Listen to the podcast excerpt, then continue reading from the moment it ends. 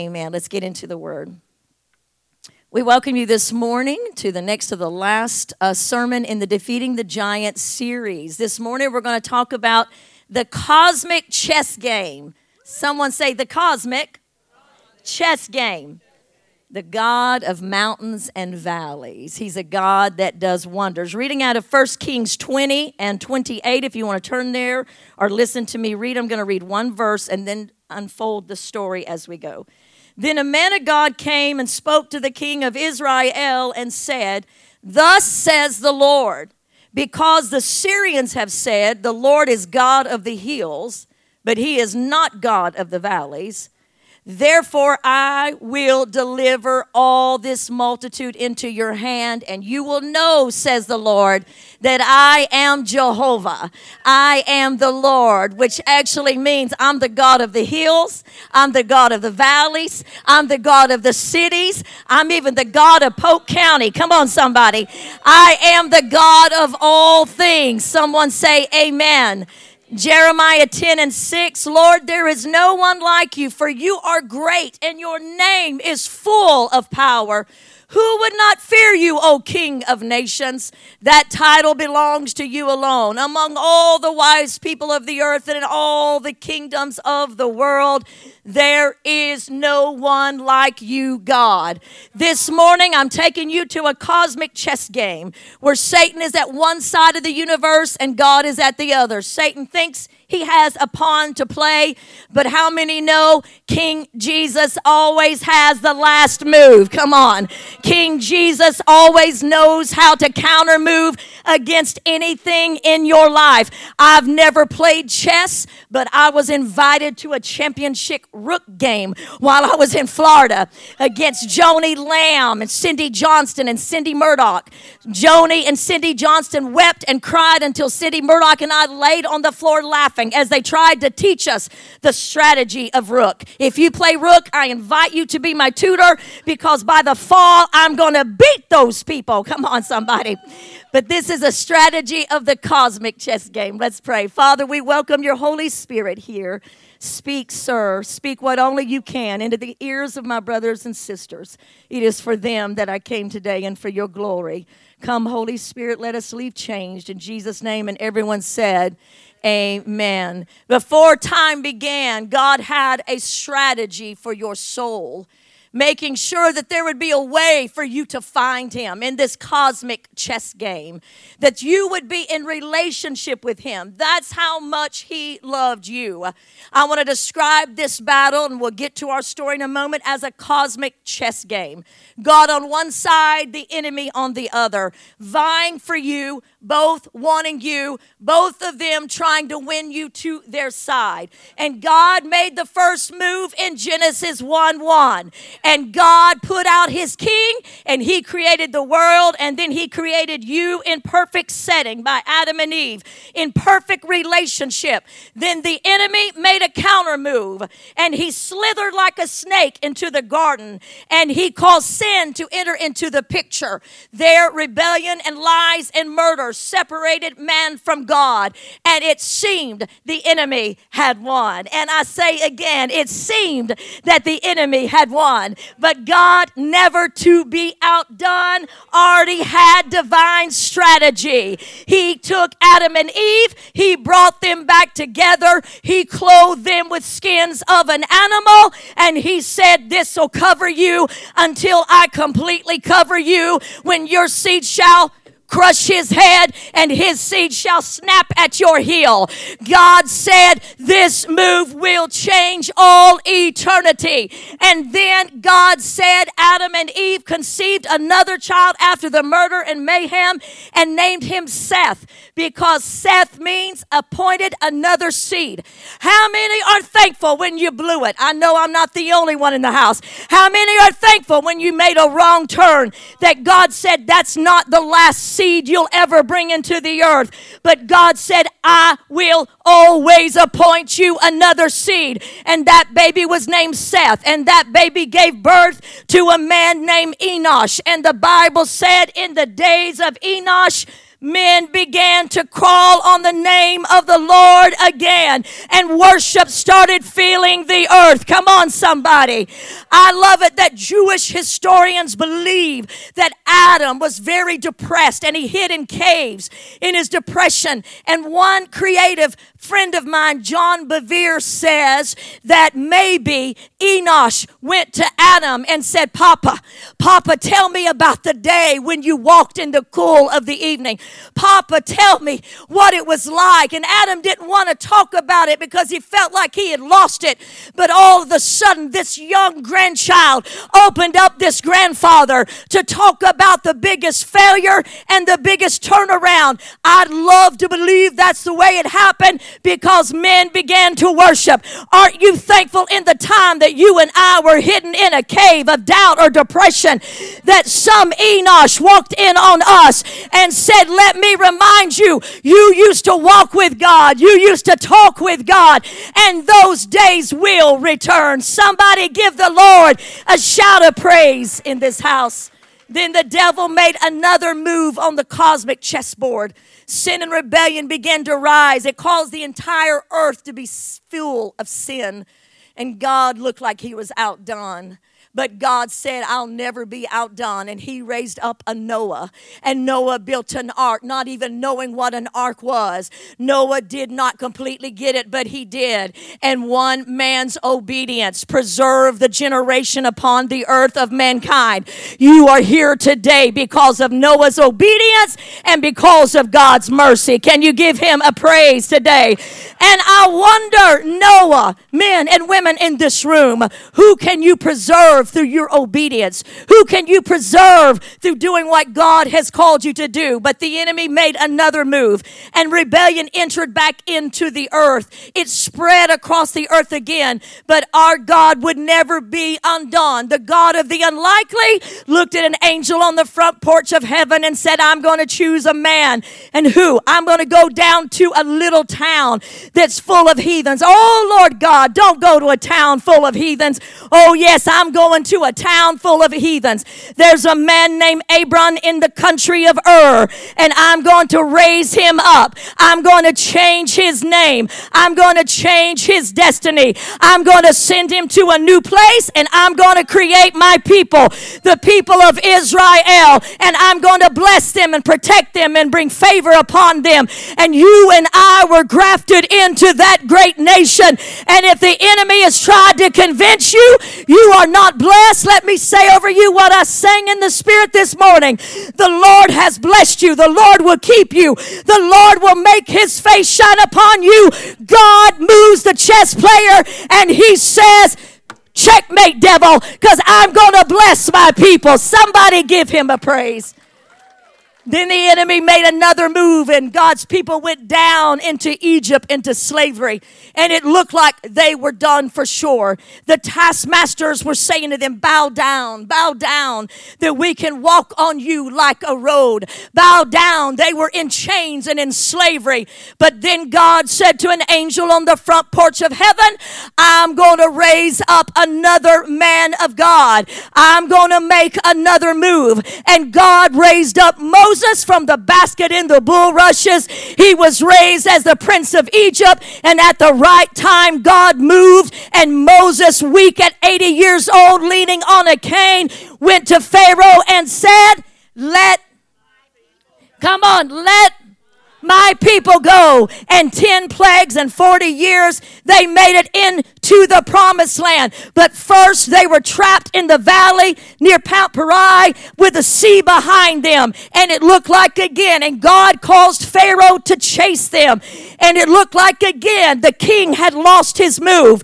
But all of the sudden, God said to an angel on the front porch of heaven, I'm going to do something I've never done. What are you going to do, Most High God? Most High God? He says, I am going to do something you've never seen.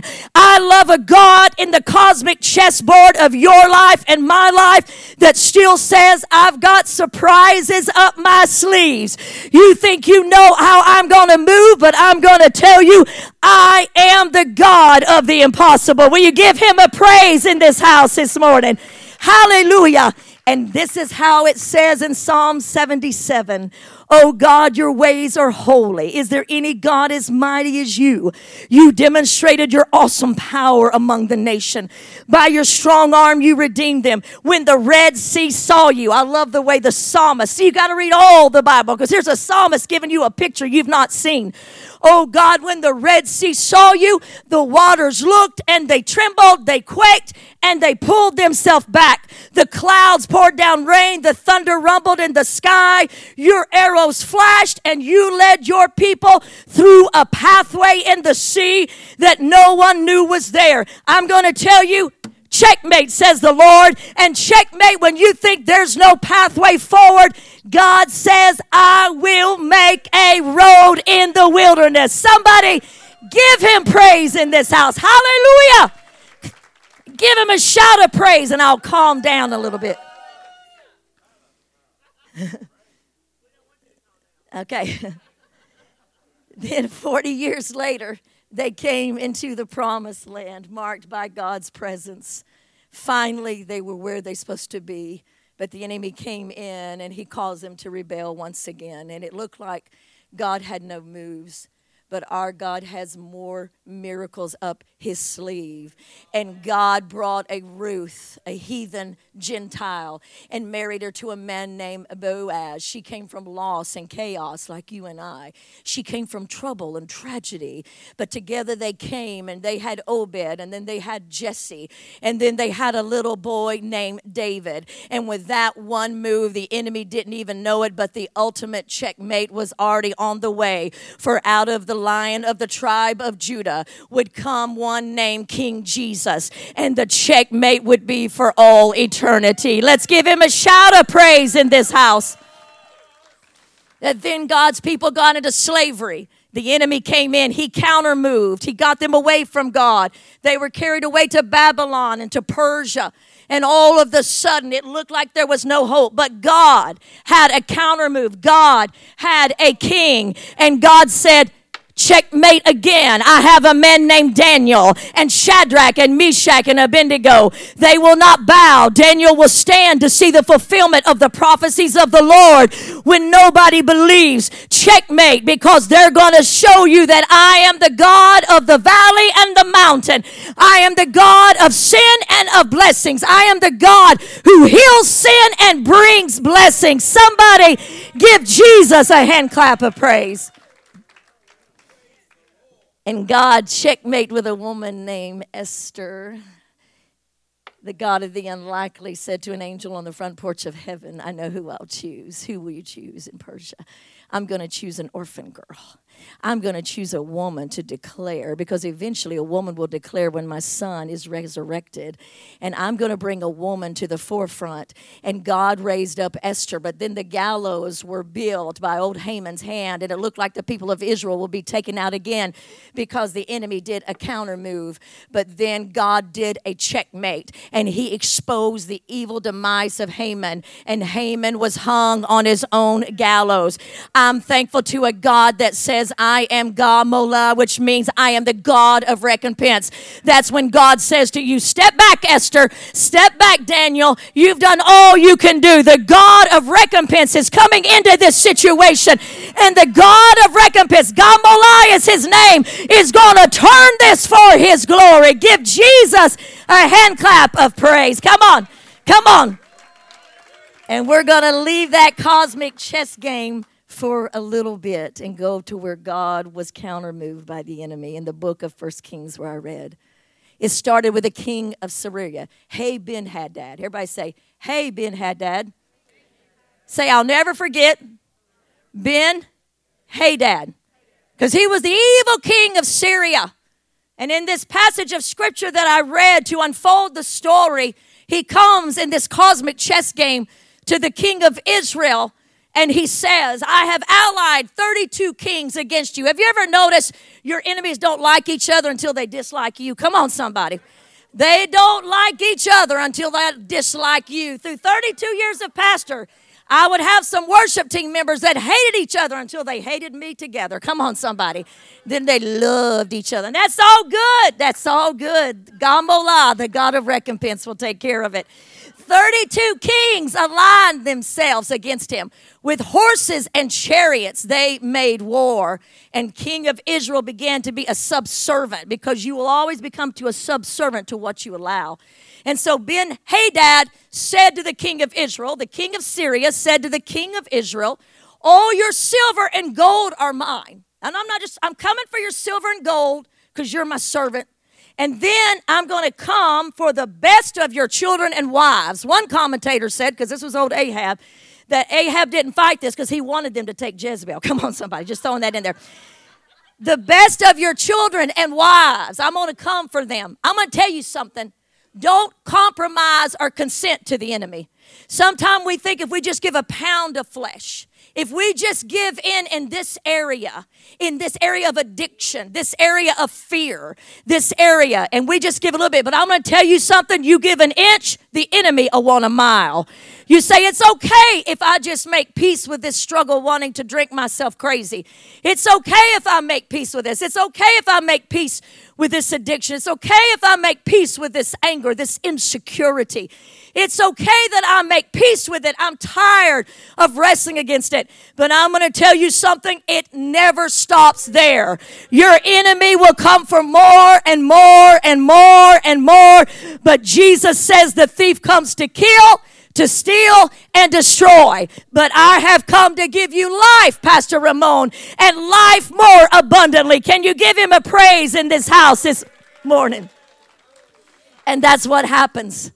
This king of Syria says, Now that I've gone to get your silver and your gold and your best of wise, I'm now going to send my servants and we're going to go through your houses. See, it didn't stop there. We're going to go through your houses, and he even gives them a time about nine o'clock tomorrow. Don't you love the enemy tries to give you a time? I'm coming for you at nine tomorrow. We will take every valuable in your house, and actually, the Bible says everything that is pleasant in your eyes. See how the enemy gives away his hand. Everything that is pleasant in your eyes, everything that you love, we're going to take it and put it in our hands. I'm going to tell you something. You better draw a line in the sand against your adversary because he's going to cross every line of appeasement you make to him. At some time, you have to stand and say, I'm not letting this go any farther. I belong to the God of the mountains and the valleys. Fight me in the valley if you must, but I'm going to emerge with victory. Somebody give the Lord a hand clap of praise. And then they began a war of words. And Perry, I'll let you take that part and preach it sometime because it's just fun. I mean, it's like, don't count your chickens to your hatch. I mean, the two kings just keep swiping words like that's going to solve anything. It's a lot of great one liners that go on. And then finally, there's the first battle. Everyone say the first battle. And interestingly enough, as we move along, last week we were in 1 Kings 19.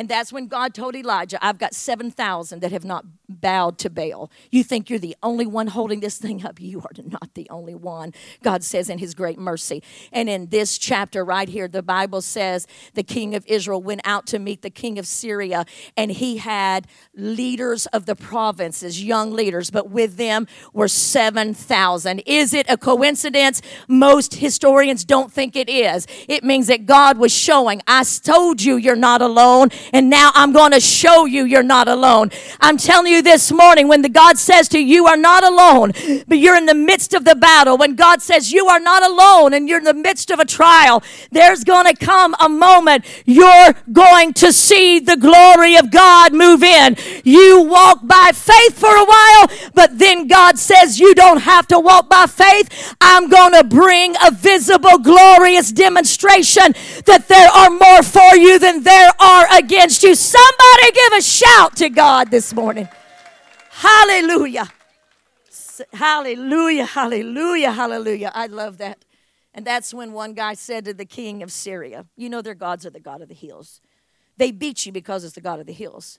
Therefore, they're strong. Let's meet him in the plain. Let's take our best soldiers. And so Ben Hadad drew the conclusion that God of Israel was a God of the hills and that Israel must be fought in the valley, that they must be. You see, here's the thing they served many other gods. If you don't know this, the Shema, what in Israel, Deuteronomy 6 and 15, Hear, O Israel, that the Lord your God is one. And you shall love the Lord your God with all your heart, your soul, and your strength. You see, Israel had one God. The gods in the world, go study it. If they wanted to have a child, they had to go worship at the God of fertility. And then if they needed money, they had to go find the God of money. And then if they needed victory in battle, they had to go the, uh, find their God there. And then that means this morning you'd have been worshiping in 75 different places. You'd have been running over to the God of fertility if you want to have a child, not me.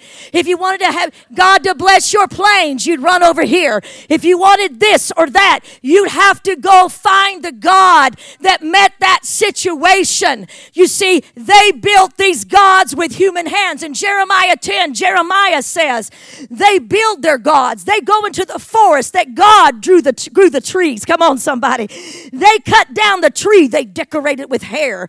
They put a little silver on it. Christine, when she was a little girl, we were walking through southeastern Salve, and she had a friend that their parents worshiped Buddha, and she knew that. She was only about four, and we passed a big Buddha statue. And I, I, everyone started laughing. I didn't know anybody. I turned around and she had taken both of her fingers in her ears and her tongue out and was doing this at Buddha. What she was saying, I just laughed. I said, You go, baby, you go. What she was saying is, You are just a wannabe God. And you see, they served all these different gods. And Jeremiah said, You cut the tree down, you formed the God with your own hands. Oh, listen, because some of us do this ourselves. You decorate it and you bow down to it. But those idols, Jeremiah said, they can't walk and they can't speak. They have to be carried. So this morning I'd have to bring my God of uh, blessing my money and set him right here. Then I'd take my God of getting me through the trial and I'd set him right here. Why do I want to worship something that cannot walk on its own? Why do I want to worship something that is a wannabe God? Why do I want to worship the spirit of the age our money or the ways of man when you and I are called to worship one God? He is all inclusive. He is all powerful. He is all glorious. He is almighty. Somebody give him a shout of praise this morning. Hallelujah! Hallelujah! I love it. It says, There is no one like the God of Israel. He rides across the heavens to help you across the skies in majestic splendor, and underneath you are his everlasting arms.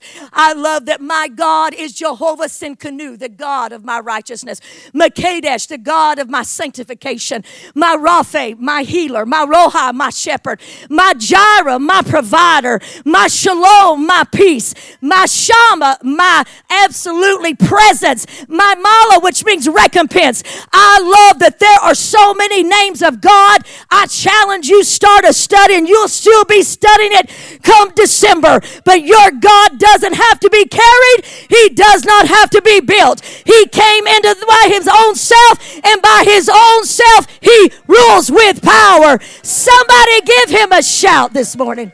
Hallelujah! And God said, I'm going to show them. This is the part where I will slow down and it gets a little personal and Josh would play, but his children are sick. He came, was so obedient, and we've got some music for the end, but he had to leave. God says, I will show you that I am the God of the mountains and the valleys. And I will show people who I am in your valleys. You know, mountains are easy. Oh, we don't need it quite right. I'm sorry. Just a little bit more time, Austin. He's the God of the mountains, meaning he's the God of celebration. He's the God of awesome presence. He's the God when you're soaring, like Isaiah 40, and everything's going so great, and the wind of the Spirit is picking you up. I love seasons of soaring, don't you? You build a cake, it just stands right up. You give a word of prophecy, and someone says, I thought I was not going to live until you spoke these things to me. Come on, somebody. I love it. You're working on your, your car, and it just gets right there. You solve problems in quick time. That is soaring. That's the mountain. That's when you've left a great service or sermon, and you just feel on top of the world. But the valleys are the hard times, the troubled times, the time when you feel like that other line of Isaiah 40. You're walking and barely not fainting. Anybody with me? Seasons that you get in bed at night and you look at your the Lord or you look at your spouse, wherever you are or whatever, and you say, I don't even know how I made it through this day. Can I get a witness? I don't even know how I survived this day. All I know is I lived, but I am barely walking and not fainting. I'm discouraged. I'm heartbroken temporary things, physical, emotional. I know the Lord is with me. but I'm in the valley. I'm going to tell you something. The world and the adversaries did not expect God to meet his people in the valley. And the world doesn't expect it when you go through a valley, just a hard time, trouble, just, just a hard time at work, a hard time with your family. But this has been the pattern of God through the ages. We know we are merely passing through. Everyone say, passing through. Passing through the valley. We're just passing through. We don't stay there. This beautiful picture that I have this morning is my beautiful granddaughter. She's in the lobby of, of Grady Hospital and Pastor Connie took this. There was no lights, as Pastor Connie said yesterday, no bells and whistles. Her daddy was a few floors above, fighting for his life, unconscious, where we were fighting with him.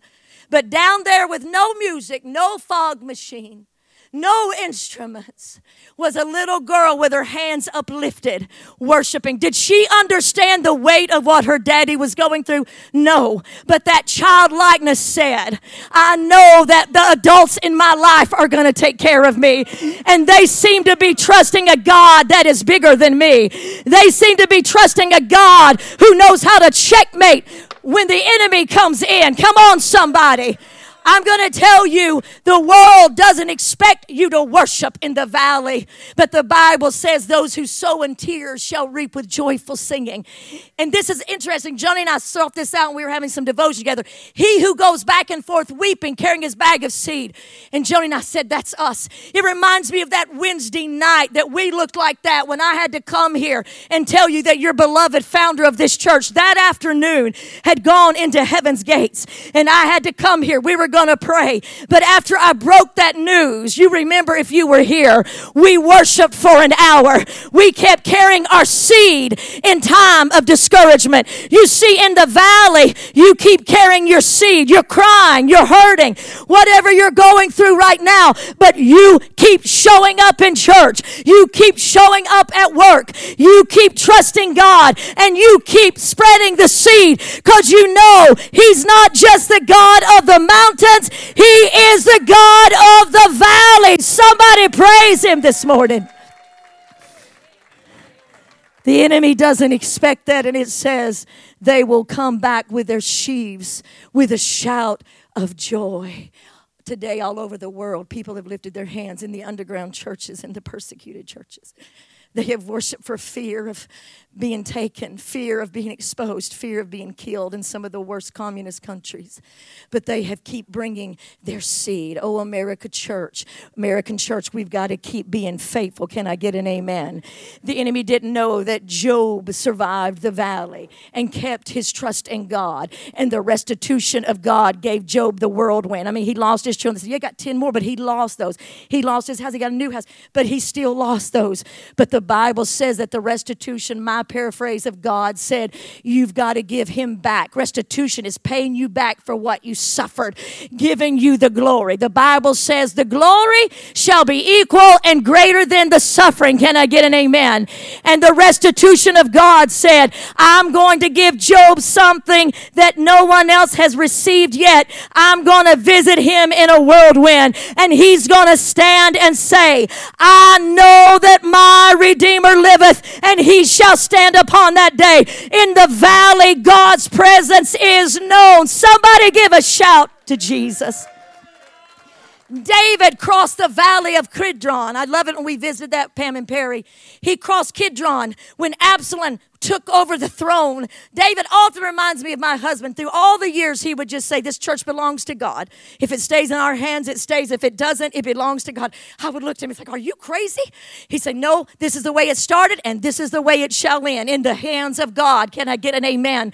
And David crossed the valley of Kidron with something over his head, barefooted, which showed the weeping. The Bible says the people were wailing so loudly because he was leaving the throne. But what he said, If this belongs to me, God will give it back to me. I'm going to let God do what He sees fit because I know I'm just passing through this valley. Do I have a David this morning that says, I'm just passing through? If let God do what He sees fit. Somebody give the Lord a hand clap of praise. Because Psalms 30 and 11, you have turned my mourning into dancing. You have put off my sackcloth and clothed me with gladness. Isaiah 61 and 3, He is comforting all those that mourn in Zion. He is giving beauty of ashes for the oil of joy. He uses our life as a platform to show other people what He can do in our life. One of my daddy's favorite stories, I, I, every time my daddy preached, Brother Perry, my sister and I, we'd grab our little arms and our little big dresses. That's why I dress up so much. My parents dressed me up from the time I was a baby. And we'd go down to the altar, and after church, daddy Daddy say, What was y'all coming down the aisle for? I said, I don't know, Daddy.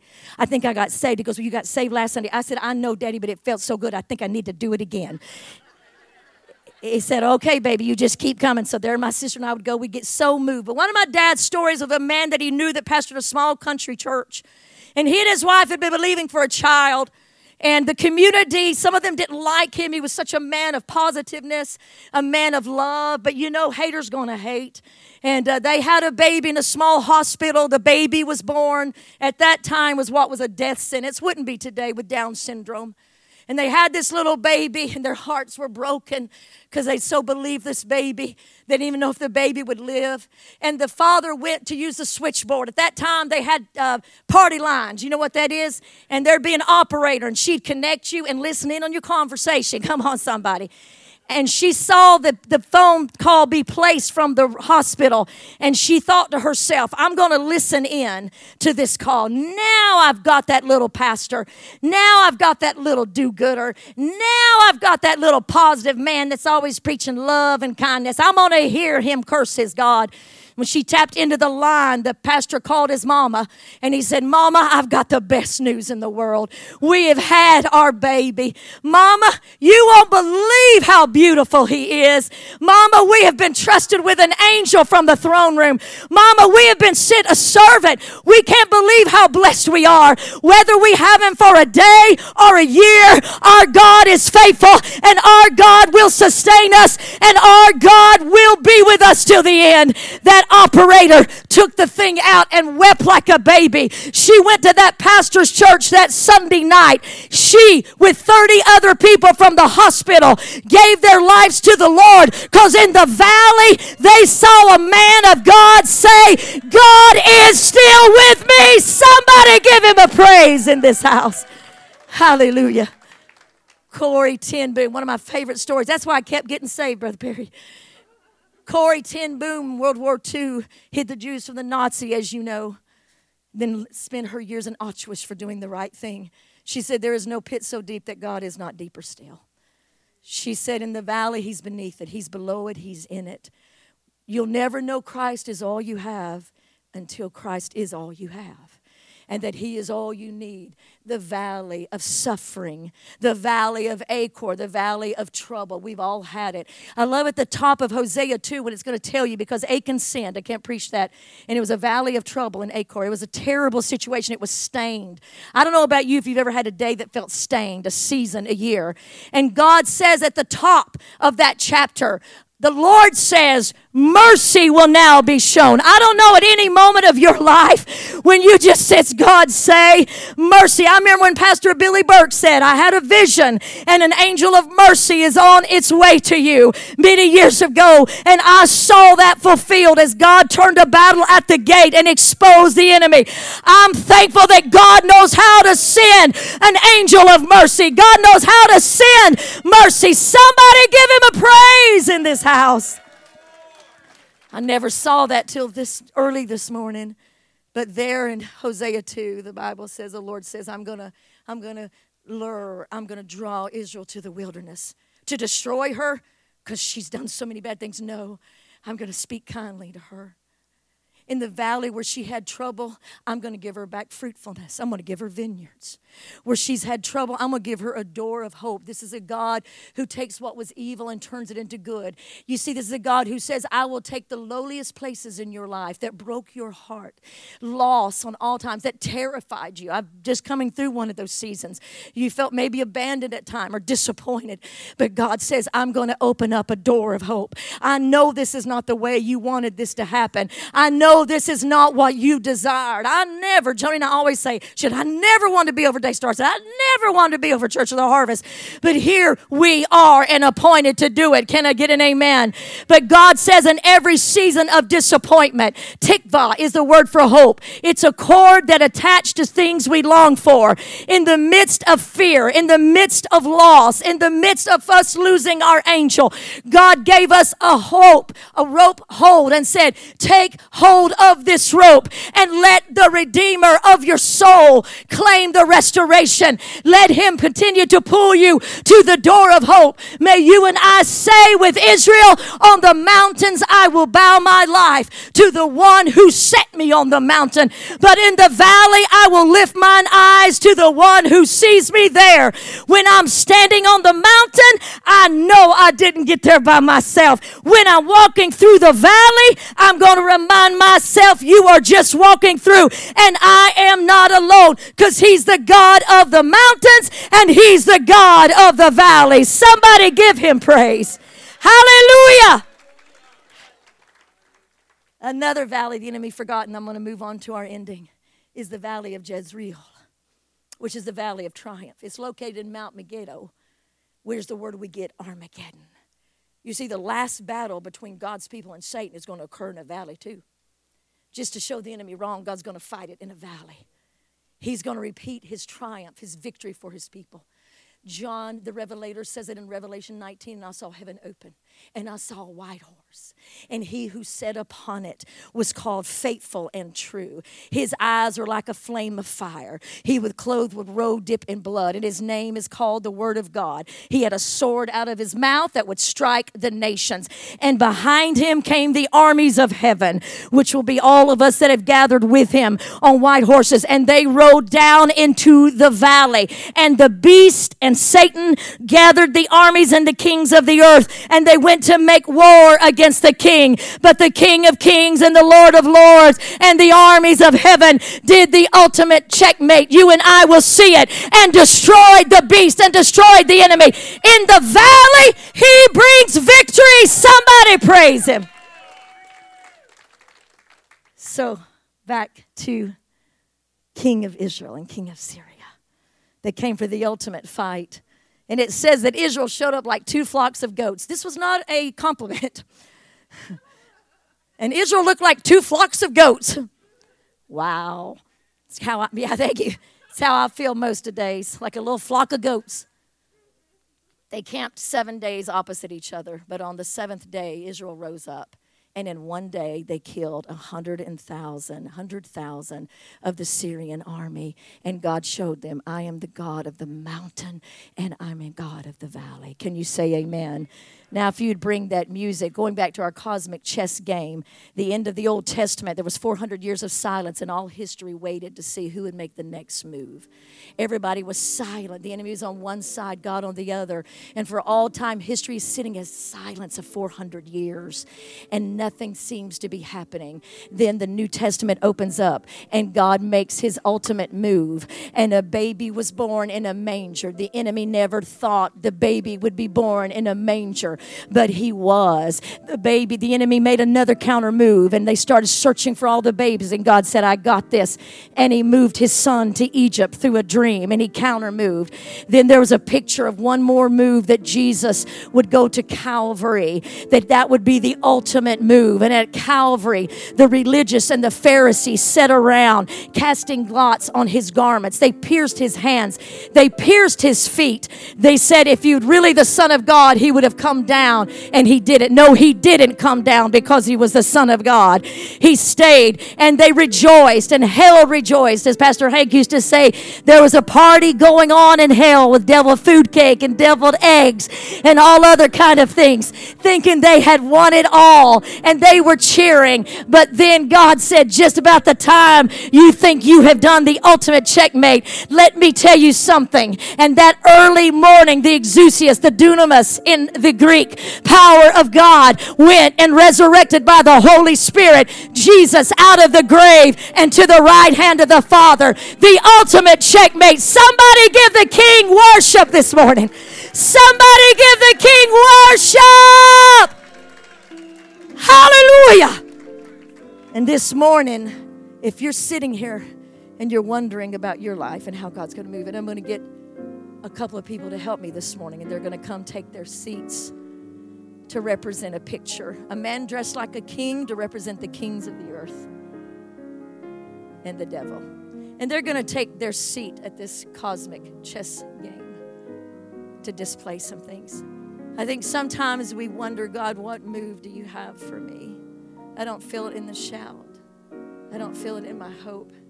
And the Lord says, if you believe I'm sovereign, I hear the Spirit of the Lord say this morning, if you believe I'm in control, then hold on to everything I've spoken to you. Hold on. This is to reenact a picture. When I was at Lee University, sitting there divorced, Pammy, sitting there, everyone thinking, bless her heart, maybe God will make her a street sweeper. She should have been a preacher, but she's got a big S scarlet letter on her. As you know, people put tracks in my box highlighting how I was going to go to hell. I never wanted that divorce. But people were very religious and ugly. But there was a lot of great friends too. Don't misunderstand me. But sitting in a chapel one morning, sleepy, needing to go take a test, Dr. Paul Laverne Walker took the podium. He told this illustration and inside my heart, just the way when they'd bring Spanish interpreters, my spirit would just leap. I didn't know I'd travel to other nations and speak with interpreters, but my spirit just leaped inside of me when he told the story. When I became a co pastor here 32 years ago, I wrote Dr. Walker and said, Would you please give me that story again? Now you can find it online. But he said, Thank you for reminding me. But if you know anything about the game of chess, you know it all comes down when the king on either side can move no more. Once the king is trapped, the winning side declares checkmate and the game is over. There is a painting that's once hung in the Louvre Museum. We actually have a rendition of it today, painted by Friedrich Wright.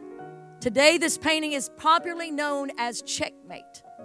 It's now in private hands because it's sold in Christie. I must look up how much it sold for in 1999. The painting depicts two chess players. One is Satan, who appears arrogantly confident. The other player is a man who looks forlorn. If Satan wins, he wins the man's soul.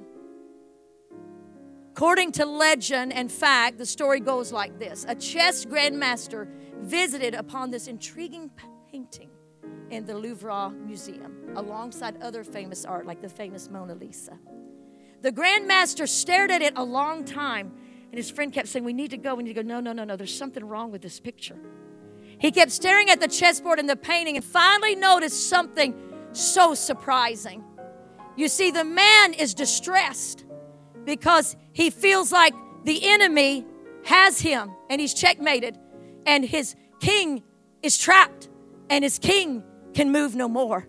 Finally, his friend said, We've got to go. They're closing down the museum. He said, I must go home and ponder this. That night, he worked it in his brain because he was a master strategist, having beat almost everyone in the world at that time at chess. And he finally woke up the next morning and he said, I've got to speak to the curator. I've got to speak today to the one person in charge. And he said to them something surprising. He said, You see, this is wrong because the man has, the king has one more move that he doesn't see but the enemy has intimidated him. I wonder, before we finish this, how many times you felt like the enemy has intimidated you. How many times you felt like he has made all the moves and you don't have another counter move.